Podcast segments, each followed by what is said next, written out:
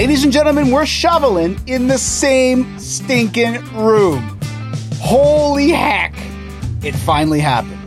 I'm Matt, the producer, and this is the growing season right here on News Talk Sauga 960 AM. And ladies and gents, I am so proud to say that myself, my mother, and now my father are all in the same room doing the show. Jack and Lynn McFarland, mom and dad, join us. Guys, Thank heaven. how's this, This feel? is this is historic. This is historic. Mom just said to me off air that this has been six months. It has been six months, and my parents have a lovely recording studio in their house, and we also have the honor of being in Sauga 960 Studios off and on as well. But we had been doing it, me remotely from home, and mom and dad from the comfort of their studio. And finally, finally, we are in the same room together, as well as finally, finally, the trees are showing exactly what they're made of. Fall color is in full swing. Many of you in Mississauga might not be experiencing it yet, but where we live, where my parents and I live in the Caledon area, fall color is now in full swing. The sumacs finally look like they are appropriate. Finally look like just this big green blob. And the burning bush. Oh my God, they're doing their one stinking thing that they do all freaking year, and they're doing it right now. As well as we can't experience it much because cases of COVID are rising and my children are home, and uh, I may be drinking way too much wine. But anyway. On this week's show, we're going to be chatting about fall color. Now, we have touched on this topic before, but what we're going to be doing is chatting about many of the things that we did not touch on. For those that are not tuning into the landline, that is our streamed show at Wednesday nights at 7 p.m. all across Facebook, YouTube, and on Twitter via Periscope. We basically expand on the stuff that we don't get to right here on the growing season. We usually get to about 5 to 8% of the actual material. This week, fall color is what we're going to be chatting about. She's Lynn, he's Jack, I'm Matt, all in the same freaking room. and this is the growing season right here on News Talk, Talk at 960 AM. On the other side, brace yourself, because them fall colors is happening.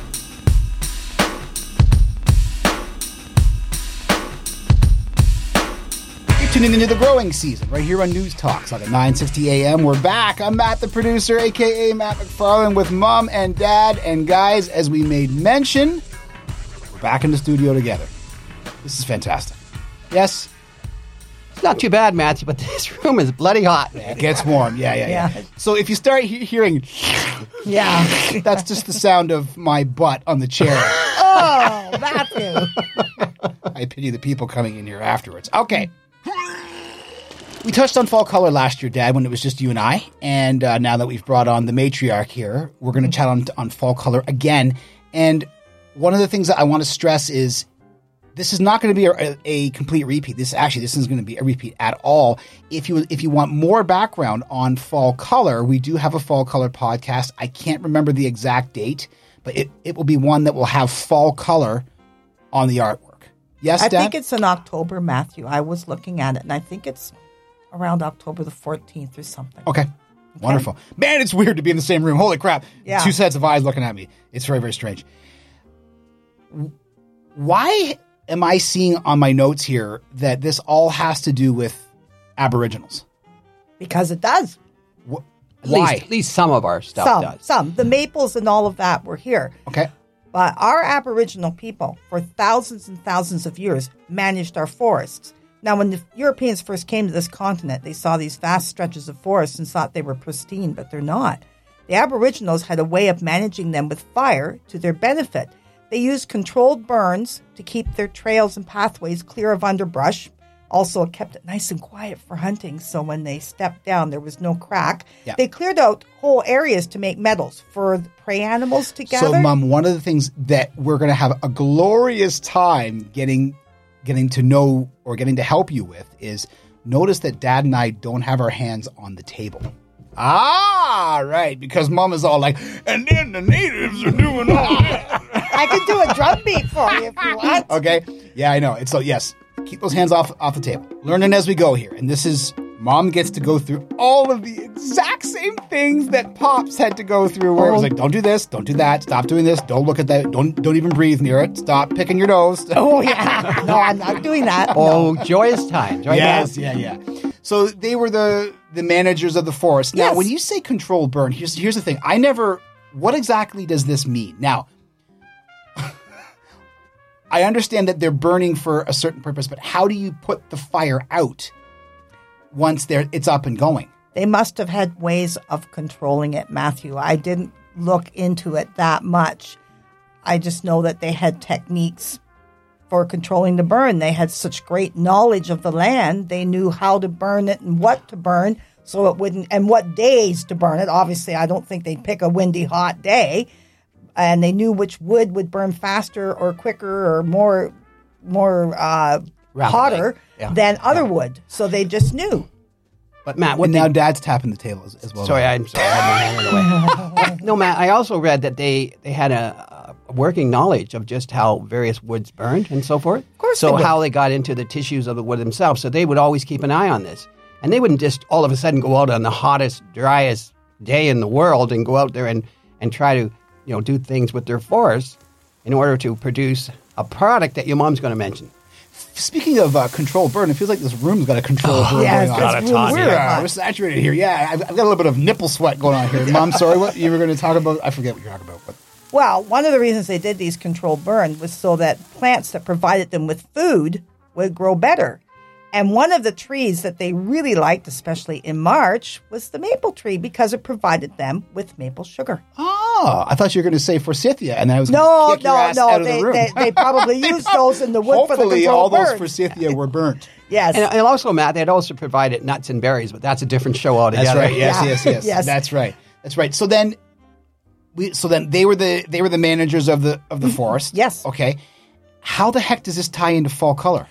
Because they burnt out the stuff, got rid of the stuff that wasn't beneficial. It allowed the stuff that they wanted, and particularly the maple tree. Now, there was a lot of other trees that were very beneficial to them too, but it's the maple that gives us a spectacular color, and for them, it gave them sweet. Okay, but so. That's great. How does that affect fall color? So what you're saying is that they more were and more maples. okay. So they Yeah. were they were choosing. They Yes. were allowing certain things to survive, and then certain things. They to actually die. established sugar bushes. But Matt, they also let other trees grow as well, like choke cherries and so forth. Yeah. Okay, and they would make various things with it. Of course, never eat the seeds because they're based on the what are they cyanide or something? The actual Right. seeds themselves. But they say you know terribly tart. But Matt, you got to understand before the sugar from the sugar maples came along, Matt, they would basically be using things like say mulberry, which was growing growing wild in their forests. They were also using blueberries, maybe some wild raspberries and so forth for sweetening agents. So that's this is what they were using prior to them really getting down on uh, up and close and personal with the sugar maples. Okay, so so somewhere along the lines here, someone creates an open wound on a sugar maple in March by accident, and the thing begins to bleed, bleed out essentially.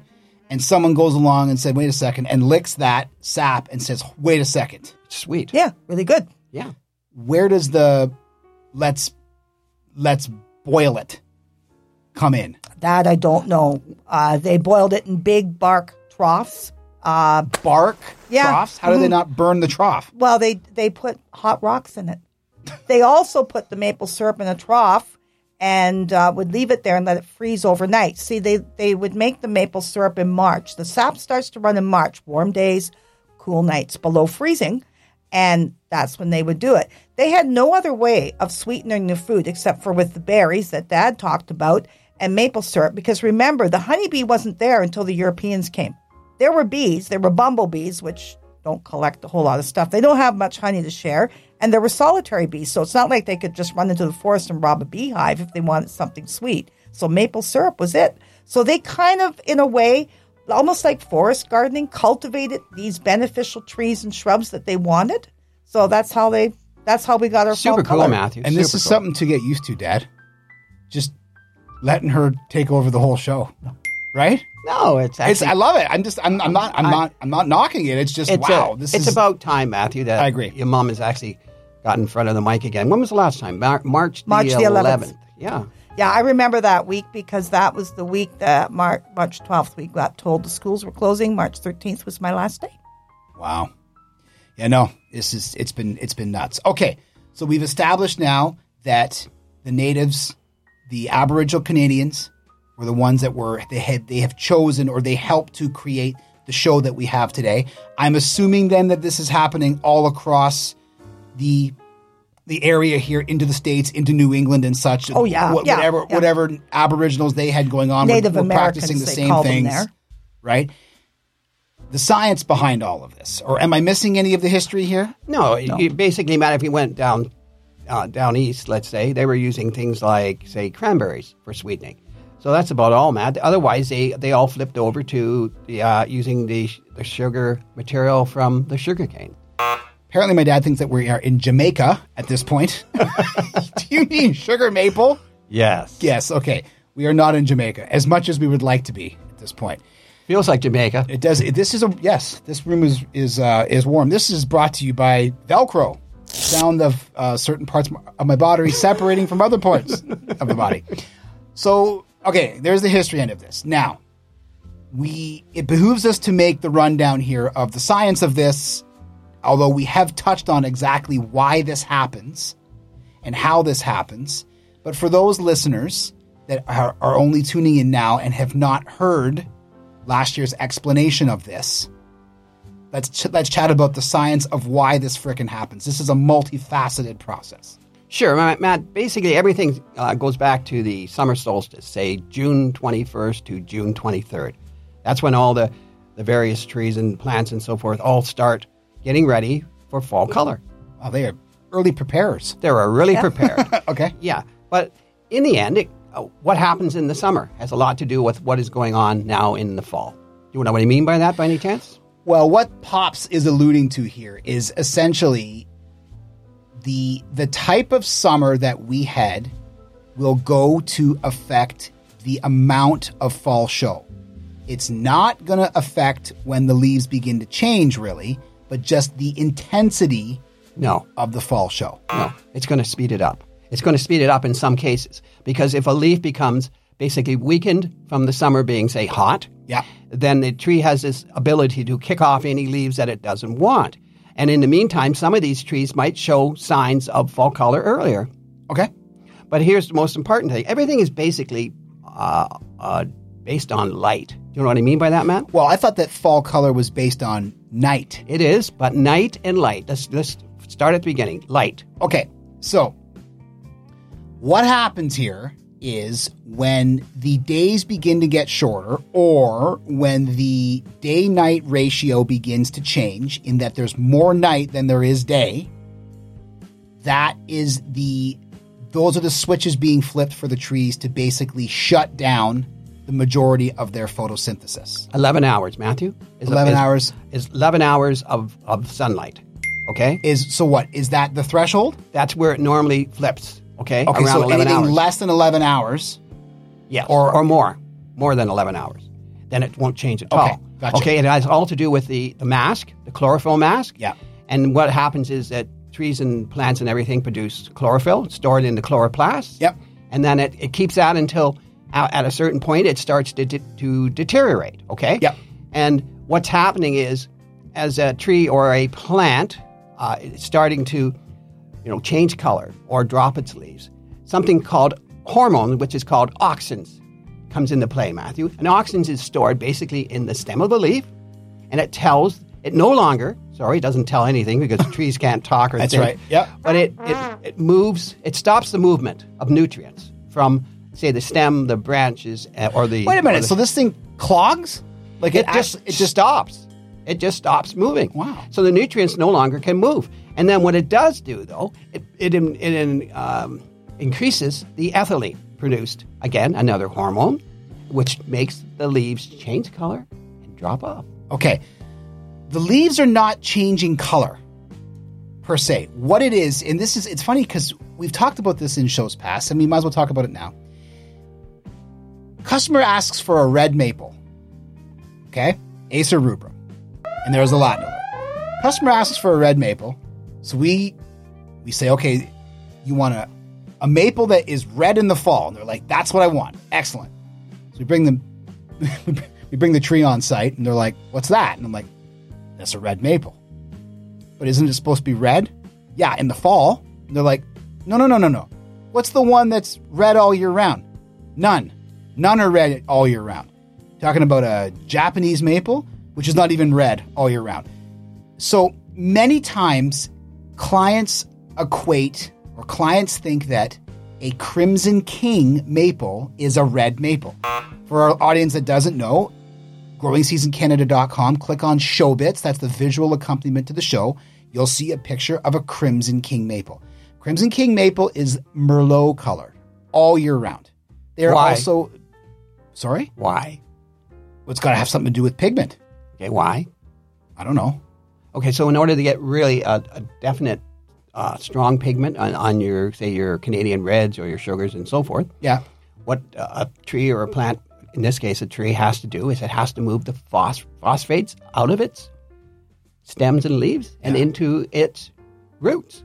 And it and it, that's what it does, man. It moves the phosphates out. So in order for the colors to become more vibrant, and that's where you get your your anthocyanins, which are basically responsible for all your, your really rich tones that you see in our maples today. Now, uh, Can I, make, can I make one correction here along the way?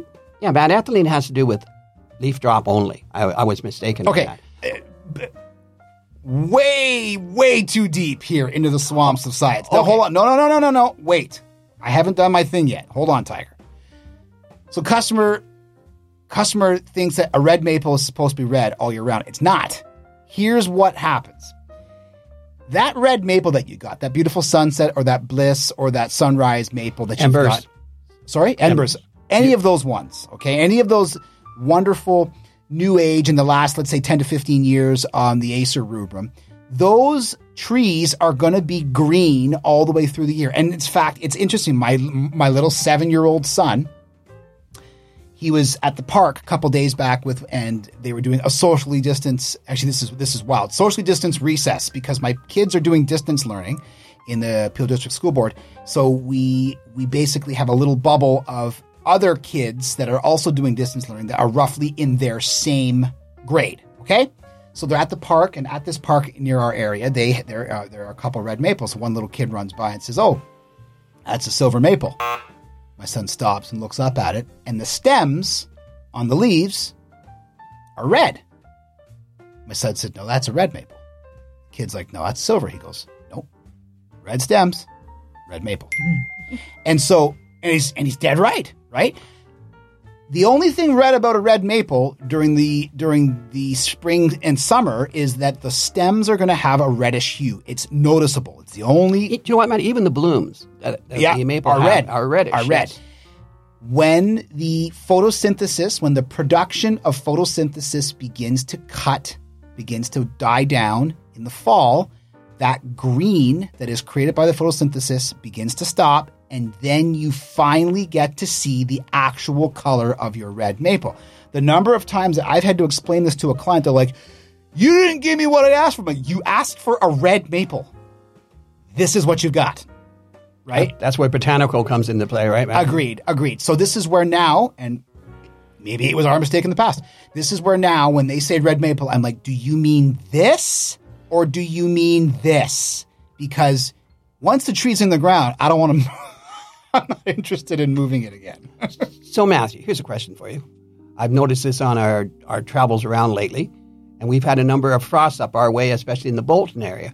So, does frost affect fall color? no, Why? because it doesn't. It, it has to do with light. Okay, so, Mom, is there anything you want to add to that? Frost can actually screw up fall color. It diminishes it. It can diminish it. It can yeah. what? It can dull it. It dulls, it washes out your fall color. And what also does, Matt, is it speeds up leaf drop. So that so you could have a leaf that's going to have a very vibrant color, Right. But because of the frost coming along, more one frost, two frosts, whatever, all of a sudden it speeds up the leaf drop. The leaves fall off before you even get the show, and that's why it fall. You know, the frost really sucks in the fall.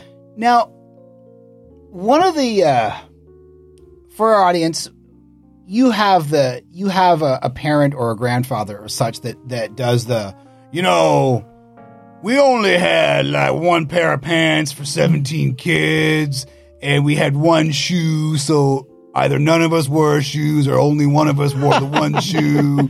And it was uphill both ways to school and it snowed 13 months of the year. So my father routinely would say, "Yeah, towards the end of August, he'd walk around and start pointing to trees. Look at that. Fall color changing early. And I would say, yes. And he's like, stress. You always said that. Sure is. There's truth to that? And there's not truth to that. Okay, so then I don't want to hear you say it anymore, you freaking liar. Okay. Since you know about your your frost, Yeah. what does shade do to fall color? Well, if shade, if from what we know about shade gardens, if that means anything, what this would effectively mean is that if the tree is in a shadier location, you're going to get a duller fall color. No. Okay. You actually will actually get the fall color to speed up, becomes comes comes quicker, and generally, for the most part, it's probably better. If you think about a tree, Matt, let's say let's pick your Acer rubrum, okay? Okay. So if you look at that tree, that tree may have all different shades of reds or oranges on the same I- tree. okay. And you, so what you'll notice is that those leaves themselves, for the most part, are probably shading each other.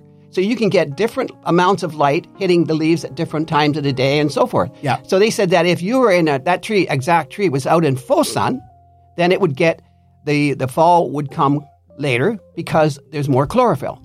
Simple as that. Really? Really cool, eh? Okay. Because I had I had always assumed that Assume. yes, yeah, you make an ass of you and me, right? So we had the leaves changing color, and then there's this neat little thing Wait, wait, called wait, the wait, wait, wait. One more thing. yes, Okay, on pigment. So you got your yellows and your oranges and that, which is basically to do with carotenoids, right? Yeah. Anthocyanins are everything else, all your nice reds, purples, and golds, and so forth as well, but deep hues, okay? All the deep hues. What's the brown leaves about? What's the brown leaves? Well, if the if the stem is basically shutting off the flow of whatever, is the stem shutting off the flow of water? No, it's just no. Brown is just basically no pigment whatsoever because the cells are dead. So therefore, it's not doing anything. You're right. It's basically not drawing anything. So it's been shut down, and yet they haven't fallen off. And which is one tree that still keeps the brown leaves even after everything else is shed. Or two trees, let's Two. say. Yeah, and one of them is my favorite. Okay. Fagus sylvatica. Good. Or Fagus. Okay. And what's the other? Quercus. Oak. Okay. So it, it all works the same way, Matt. You you get trees like say ash, uh, sycamore. Well, nobody has so an ash forth. anymore. No, no. But you you you would get ash and sycamore. They'd be the first ones that show up, right? Yeah. So they would be the yellow tones coming on, and then you, of course they would get all your richer tones depending on what the tree is. But a lot of your things like maples and so forth, it would get intenser colors, bit richer pigments, all to do with the amount of sugar content that's available to the to the trees leaves on the tree itself.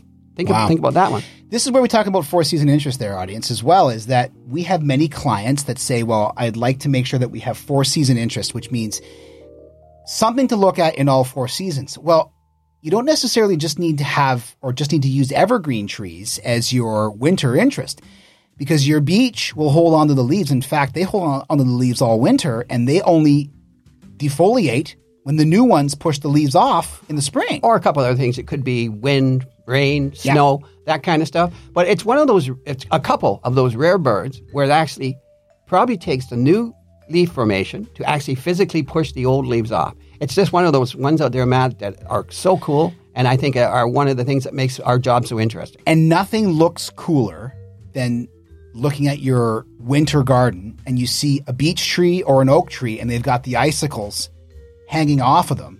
It looks absolutely awesome. Oh, it's stellar. the only issue would be is that in the springtime now you've got More leaves. you got you have you have you have more leaves, right? While we're on the topic of beach, is it just me or are these things finicky? In what way? Just with regards to water, with regards to transport, with regards to they seem like a pretty finicky little tree.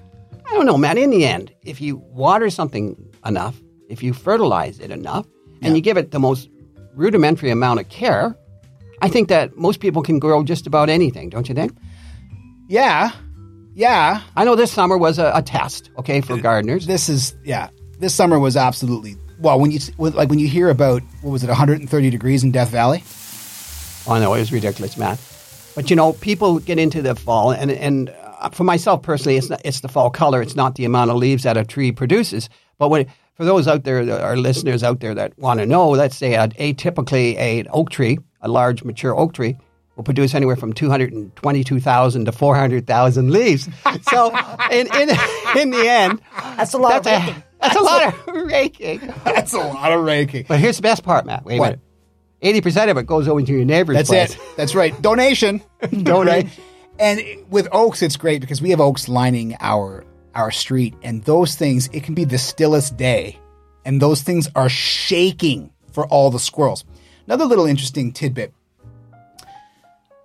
I was doing a landscape job on a site that was covered in mature trees, and I did not realize that, like when it, when a walnut or a chestnut falls off the tree and hits you in the head, Oh, it's hard. It hurts. Yeah. legitimately hurts. Mm, yes. Like it one got me, but the neighbor had a deck and you kept hearing this doof, doof all day and it's what what the heck is that sound? And it's the walnuts, or they were either walnuts or chestnuts falling off the tree and it sounds like dropping a baseball onto a wooden piece like on, onto a piece of plywood. It's I know, crazy. Man. I know, man. Up up at the cottage, I remember I was up with Sega Beach and uh, later in the summer, and you'd hear the acorns falling off the tree and hitting the ground, and it was like somebody was whacking it with a big hammer. It's true. But man, I got a, one question here for you. So- Quickly. So, quickly speaking, if uh, why are trees doing this in the first place? Why are they changing color? Why are they dropping their leaves? Why are they doing this? because we're going to talk about that on the other side. She's Lynn, he's Jack, I'm Matt. On the other side, we shall answer that question and pose many more. This is the growing season right here on News Talks, like at 960 a.m.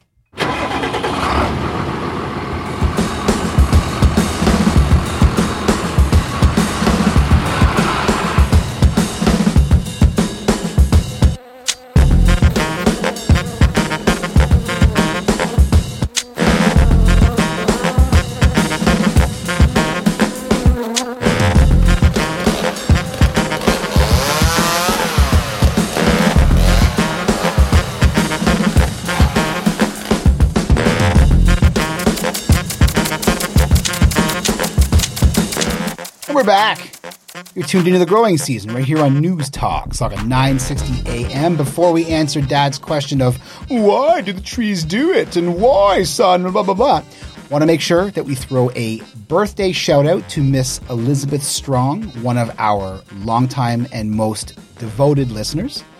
She turns, I don't know what she turns, and you never reveal a lady's age, but on October the 8th, so this coming week, she will have her birthday. Many, many happy birthdays from the people here at the growing season, guys. Let's give her a bit of a Happy round birthday, applause. Elizabeth. Happy birthday, Elizabeth. Fantastic. Okay. Well, Answer Matthew, my why? question. Why do they do this? Yes, why? Well, they have to dispense of their leaves. Why? Otherwise, it's they're they're more susceptible to salt, wind, and whatever damage throughout the winter. Okay, you're close. You're really close. Okay. This is my boy. Yeah. Okay, so I've been around, you know. Sure, I'm 42. They don't they want to store as much energy for the following season as possible okay? And that includes things like starches and, and anything else that you can think of which basically are con- are stored in the roots okay? But anyways what they're doing is they want to protect themselves over the winter from things like you just said wind or snow damage. So what they do is they need this to have all their leaves gone otherwise they're going to be susceptible to having broken branches and all this kind of thing. But there are some exceptions to the fact of course evergreens don't do this. Right. evergreens because of their shape, because of uh, their AFP. AFPs, their cutin, um, everything else. Oh, I said an um there. Everything else. Ooh. losing it. Everything else. Now, in could Russia, do they call Putin Putin? I have no idea. Maybe Putin's Putin's brother. and he's cuter. This Putin is Putin than this guy. But anyways, Matt, we're, good segue. Let's Yeah. move into that for one. We're second. talking about Putin? Not Putin. Oh. We were since we were on evergreens. Let's segue our way into. Hold on a second. No, no, no, no. Wait, wait, wait, wait, wait. Can maples grow in Florida? Sure. Do they shed? Yeah. Why not? Okay. So the oaks they called live oaks. Okay. What about Mexico? Uh, I guess they would have a have. You know what? I don't know. I, I don't know either. This is why I'm asking this question because if this is designed to shed and it has to do with light, but like if you the closer you are to the equator, the less you're going to be dealing with differences in seasons, right?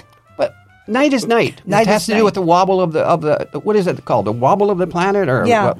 how the Actually, at the equator, and I'm not taking this from any learned journal I read. I'm taking it from a movie I watched years ago. But they don't get as long a twilight. Okay, because they're the center. but center this of is the what I'm saying. Like, So, like you'd think that there's got to be areas where they're not; these maples would not be getting a similar day-night ratio that they are here in the wherever we are, as well as basically take that longitude, latitude, and, and, and bring it all the way across. Does that affect shed? Does that affect fall color? Fall color, yes, because all night has to, okay. Night is constant, and that's why they, there's really uh, night is the reason why most of, most of the times they refer to what is one of the main. Let, let's call it the the main reason why fall color happens Right. universally, right? Yeah. But in this case, I would say because they have a certain length of, of night, I don't think it really matters where in the world you are. I'm not up on whether or not they grow a lot of of uh, various maples in, say, places like California or Florida, but I think they do. Matt, you know what? We were in in California, and they're growing. Okay, with even with all their droughts, they were growing Betula papyrifera. Oh, there's a there's a, there's a, Yeah. Yeah. a Latin alert. You son of a betula. Betula. So no, Matt. So they were growing them there, and they had a drought for like seven years. in December in California, are you seeing deciduous trees that would be growing here defoliated?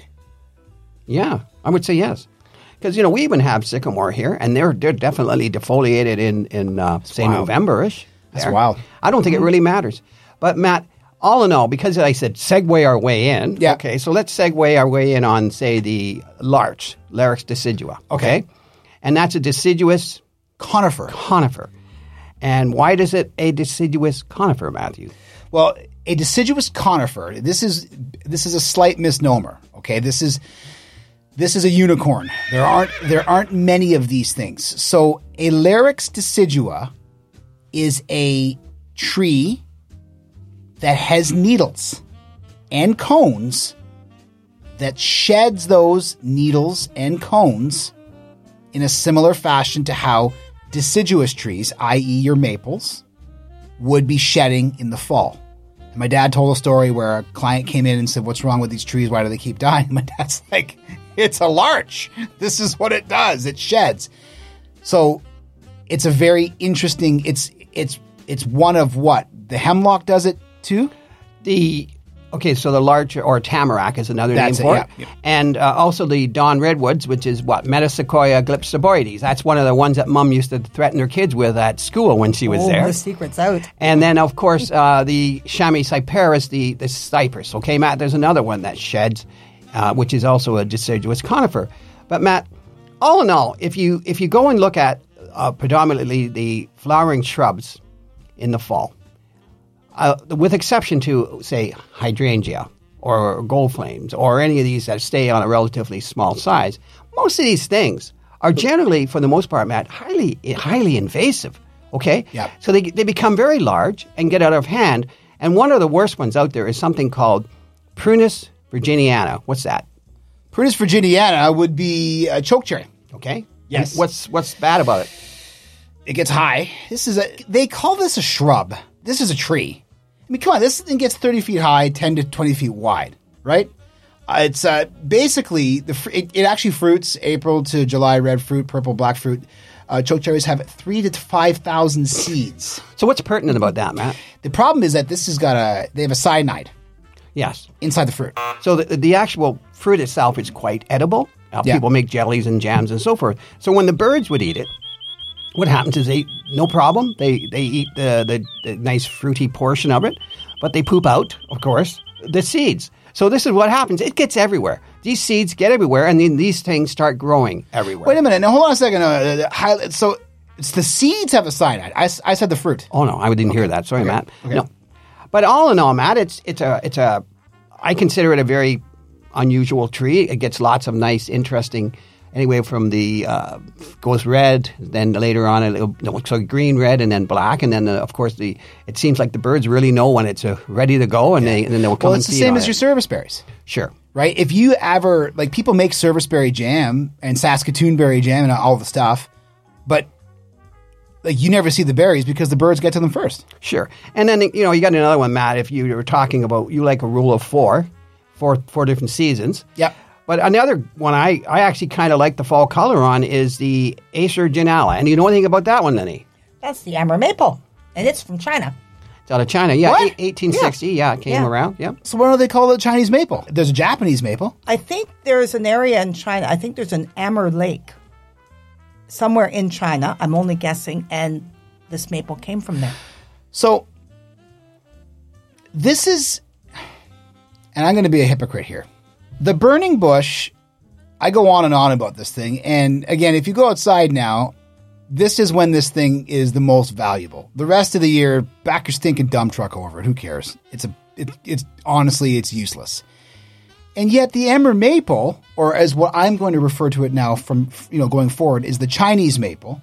Okay, the the amber maple is effectively the same thing as your burning bush. It doesn't really do anything the rest of the year. It has one other thing, Matt. What does it do? Honestly, it, it would make a fairly decent sized tree on a small lot. I would have to say that's one of the Okay. benefits. And it does have a leaf that looks very much like a maple leaf, and I think it's a lot It's a- prettier than the burning bush. It's a maple leaf. Sure, I love it, Matt. It's okay, but for ladies and Fall and- color. And again, the big draw here is your fall color. Okay, Fantastic. But this is the micro machine of maples. Its maple leaf is what a third of the size of a regular maple leaf. Even less. They're just little, little, little maple leaf, okay? It gets insane fall color. And as my dad said, this would be a wonderful small tree. This is one that falls into what? These things get what, 10 to 15 feet tall? About 3.76 meters. Oh boy, here we go. where's your where's your metric conversion chart, you jackass? 10 feet roughly to. Okay. Yeah.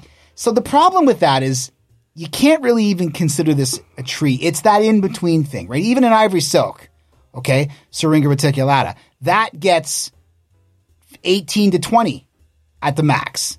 This is one of those is it a tree? Is it a shrub?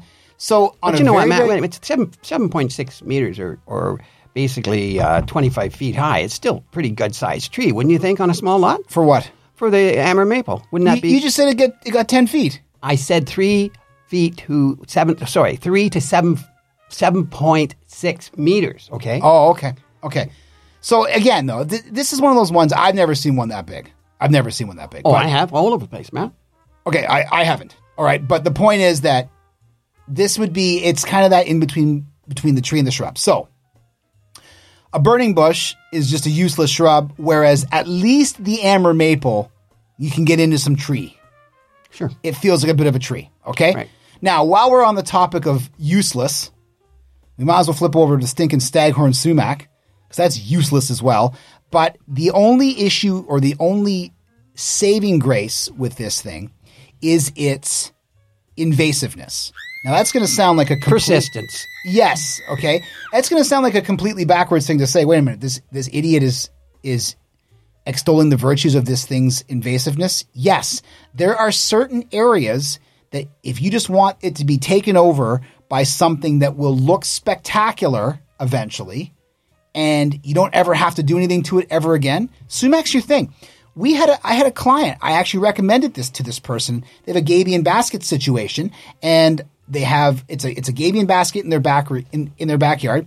GrowingSeasonCanada.com. Click on show bits. You're going to see ex- exactly what a gabion basket is, and they have this little line of topsoil up above. I said, why don't you throw staghorn up there?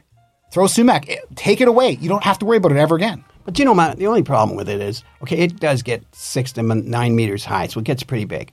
But my only concern is that it, usually the, the growth is almost to the very tips of the branch. It is. Yeah, it And gets leggy. It gets very leggy looking. and so what we used to recommend in the past was we would say use something like Rhus typhina. aromatica, Yeah. which is a fragrant sumac, Right. on the lower portion of the, so it wouldn't look so bare at the bottom. Yeah. And so it was just a matter of working with what you had. But the fall color, with all the fruit on it and everything, it's hard to beat, Matthew. and there's nothing that looks like the seed head on a on a Rhus typhina on a on a staghorn. no, not at all. It looks beautiful, Mom. And you know what family it's a member of? The, cashew- Asteraceae. No, it's not Asteraceae. What? It's the cashew family. It's from the cashew family, Matthew. No, it's lies. Everything's part of the Asteraceae family. this mic that I'm speaking into right now happens to be a member of the Asteraceae family. So, Matthew, I have found that over over the series of time we've been doing our discussions on plants and so forth, here's one that never really gets any sort of credence, okay? And that is the snowball, okay? Okay. So the, the thing about the snowball or European European, high bush cranberry. Yeah, excellent, it's cool. excellent. And again, it has. The, we're going to be doing a show in another week or two on on berries and nuts, and this thing has an amazing. Um, There'll be some jokes there. Huh? I'm sure. yeah, yeah, yeah. But Matt, the white bloom in say June, July, and it takes just about any conditions you could possibly throw at it. And on top of that, Matt, Fall color. you get amazing fall color. So this is And it, it gets berries. And you're absolutely right. And we're going to be we're going to be it's a red berry to Yep. boot. And it's beautiful. And nothing looks like that red berry. It almost looks fake. You know the you know what it looks like? You know the balls on poinsettia? How the poinsettia gets those little like balls? Yeah. No. Like In you the know, middle of the- in, in the middle of the plant, right? Yeah. That's what Yeah. the European high bush cranberry stuff looks like. That's it's it's that spherical. You know, Matt. In the end, they uh, I know that people uh, would think about using it as uh, an edible fruit, and I, I, from what I understand, it you could do that, but it takes absolutely any conditions whatsoever as well. And then I mentioned the fall color are fantastic. But Matt, you had uh, what was it? A wait, hold on a second. Is this thing is, is that is that a member of the viburnum family? yes. So does it get powdery mildew? Viburnum op- oh, big time. So don't switch around. Don't put it into too much shade because you're going to get powdery mildew. Yeah. But Matt, you had a, a Japanese maple in your backyard, and I you, did. you re, replanted it again with a new one, right? Right. And the, and the variety you had was Waterfall. waterfall, and your fall color was bar none one of the prettiest, right? Yeah, creamsicle orange. So you switched it out to a what? I have a crimson queen now, so no fall color. Well, kind of yes, kind of no. Okay, they, they say that it will get bits of shades of maybe even pinks and lighter purples.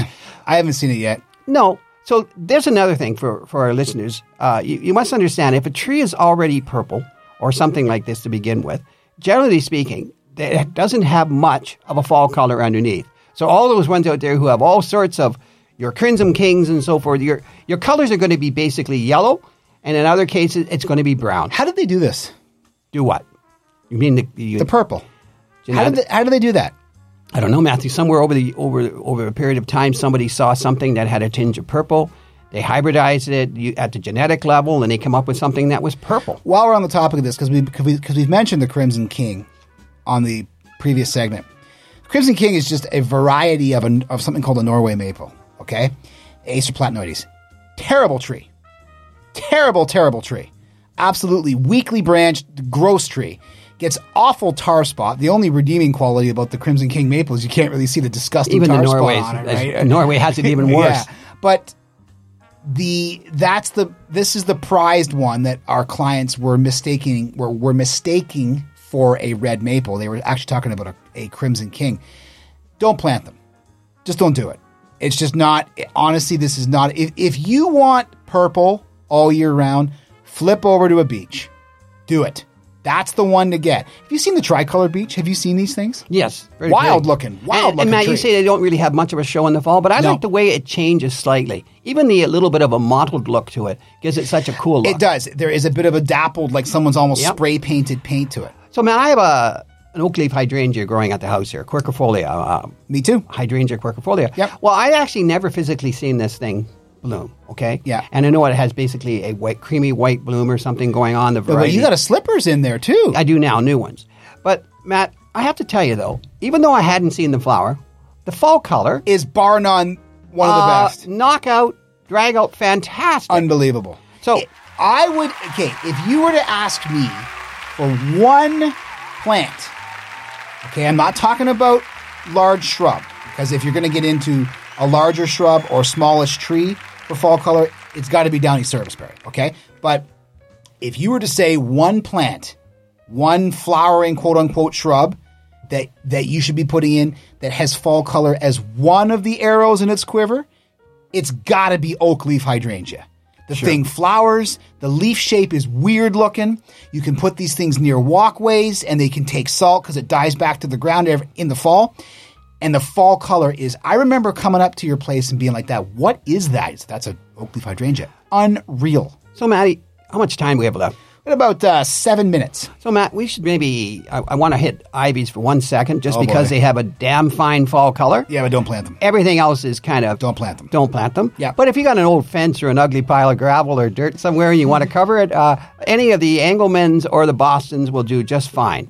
But don't put them on your house. No, don't go anywhere near your house because of the hold fast. Okay, they actually damage your your siding or any of your brick on your homes. Yeah. They also have that cool. The Engelmans has that cool, almost like a, a grape like berry that's on it. Yep. And and that's attractive as well. But Matt, we should really hit Have some. you of, ever seen? Have you ever seen the damage, like with your own two eyes? Yes. Because we we talked about vines, hedges and vines on a show previous months back, and I put the, some information up regarding the damage that these suckers can cause on homes, and there was some deniers. There were some people denying that this exists. No, no, no, they can't damage the modern brick. But you've seen this with your own two. I- I've seen it. well, especially the old clay brick, especially. We okay? were over. We had a client in the Caledon area on the Gore Road, and I remember she had she had the ivy growing up the side of the house, and when we went to pull it off, it was pulling parts of the brick off. Sure. Sure, and you, you got to look at some of these places where they would have this ivy growing on them would be older style homes, especially down in the Toronto area and all through the United Yep. States and so forth. But these hold fast, get right in into the actual uh, stone or sorry, the brick and And even the mortar in And- between. and actually just will separate it and break it down. Yep. It just think of it the same way that what salt damage would do to your brick. Or what about a a willow root system burrowing its way into your foundation, and Sure. then it begins to expand and it Well, just yeah, people blasts. don't the- believe that it can actually physically go through your foundation wall. Yep, well, agreed. it can. It okay? can, If it needs water or a nutrient, it will go wherever it wants to go. But Matt, let's hit trees for a few minutes because we really got to Yes, hit let's. some of the heavy hitters. Yep. So let's try. Okay, let's not mention Acer rubrum because No, we've mentioned no. that to death. sugar maple. Yeah. Acer saccharum. Nah. Go ahead, hit it. Yellow, Oh come on, yellow fall color. No.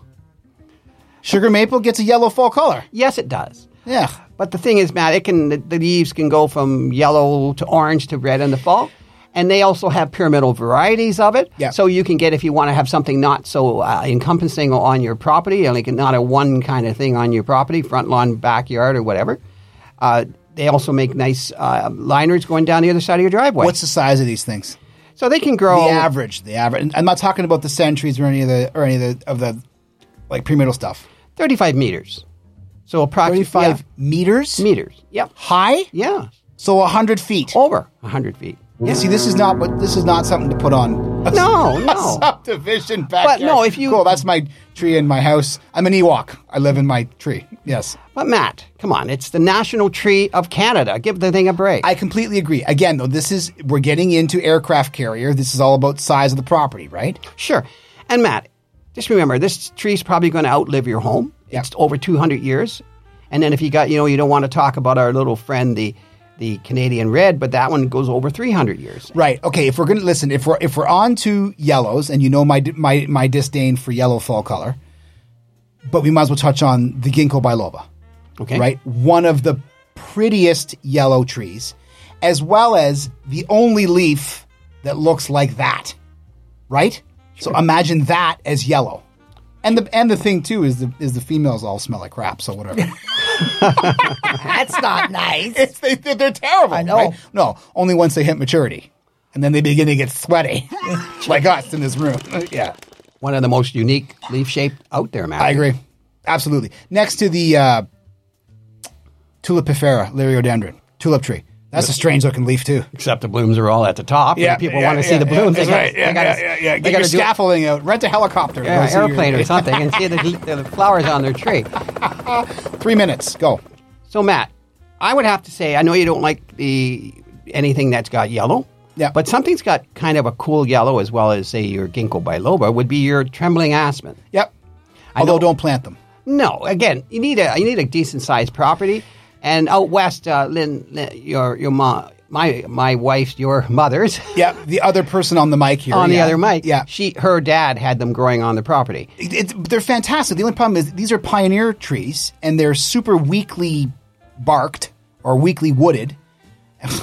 and anyway, uh, they need some Viagra because they're weakly wooded. But they they tend to they get pulpy. They tend to drop. They're they're in the, they're they're part of the birch thing where you're dealing with sort of a bit of a collapsible tree here. Well, the bark's super cool, Matt. It comes in all different colors, of course. Mostly white. When people would think of white birch, they would think of the trunk on a on a trembling aspen, for instance. Uh, but Matt, you're wrong on the length of time. They can live up to 200 years. These things. Really? So they are pretty long livers, but they do have a lots of. Uh, in the spring, they have these catkins, which is basically their flower. Yeah. And I, I think uh, it almost has red blushes in the fall on the yellow leaves. So don't knock it. Many thanks to Bill and Carol Danbrook, who are probably listening right now, for allowing me to plant the first birch I've probably planted in about 20 years. right? You know why? Why? Because of all the stupid leaf miner and birch borer, and it kind of turned us off, Matt. And we didn't want to go the chemical route for, for the most I part. agree. Birches are one, man. It's you a- start it's a- getting into some work. real chemical stuff. Do you know that you can make uh, birch gives syrup too, and you can make a sweet treat from that? They sell it out west, birch syrup. What? Yeah, anything has. You can get maple syrup and- from a maple tree, but you can get any sort of syrup from other trees. Matt. So confirm or deny that uh, the syrup coming from, from, from a smoke bush, in fact, tastes smoked. no. Remember, Matthew, it's a 40, like tobacco. it's a forty to one ratio. Okay, What is so a 40 forty gallons of of liquid to one gallon of maple syrup to make the syrup. One gu- yeah. so, ladies and gents, go outside and start sucking on your smoke bushes. This is a great place to press stop. That's it. First one back. Three of us in the same room. Feels pretty good. If you would like to have us on your property, growingseasoncanada.com, click on TGS Tiny Gardens. That is the modus operandi. That is how we sort of address the subdivision landscape. Most of us are living in a subdivision area. If you are not, well, awesome for you. And you can start getting into some aircraft carriers and some battleships on your properties, as well as if you want to contact us, no problem. GrowingSeasonCanada.com, click on contact as well as landscape designs and consults. All of that is happening right now. In fact, I love getting to that stuff over the winter so that I don't have to get to it in involved in the spring. What's up, Dad? So just think about this, Matthew. This is we just did our anniversary show last week. That's fifty-two. This is fifty-two plus one. We're starting all over into our next year. Unbelievable, isn't it? It, it was, you know what, Matthew? It's been a lot of fun with you. I appreciate it. Speaking of 50, first time in 50 years that Landscape Congress, Landscape Ontario Congress is not happening It's At funny. all? I was thinking about that. Not even virtually. virtually, but first time in 50 years that Landscape Ontario's Congress, which is their January trade show for our listeners, is not happening in person. First time in 50 years. It's really a shame. I know that the Blooms were, was canceled this year, Yeah. as well. Yeah. and I miss that a lot, Matthew. But this time around, it's all the trades guys, and uh, I want I wanted to kind of you know touch base with some of them, but. I guess we won't we won't be doing that this Nope. year. Okay, so we always end off with a joke. Now there's going to be a brand new protocol here. Check this out. I get the joke. I throw to mom. Mom throws to dad. We out. Check this out. Eve wore a fig leaf in the garden, but what did Adam wear, guys? I don't know, man. Ooh, I don't know. Huh, Adam wore a hole in that fig leaf. Everybody, have a good one and be safe. Jack out.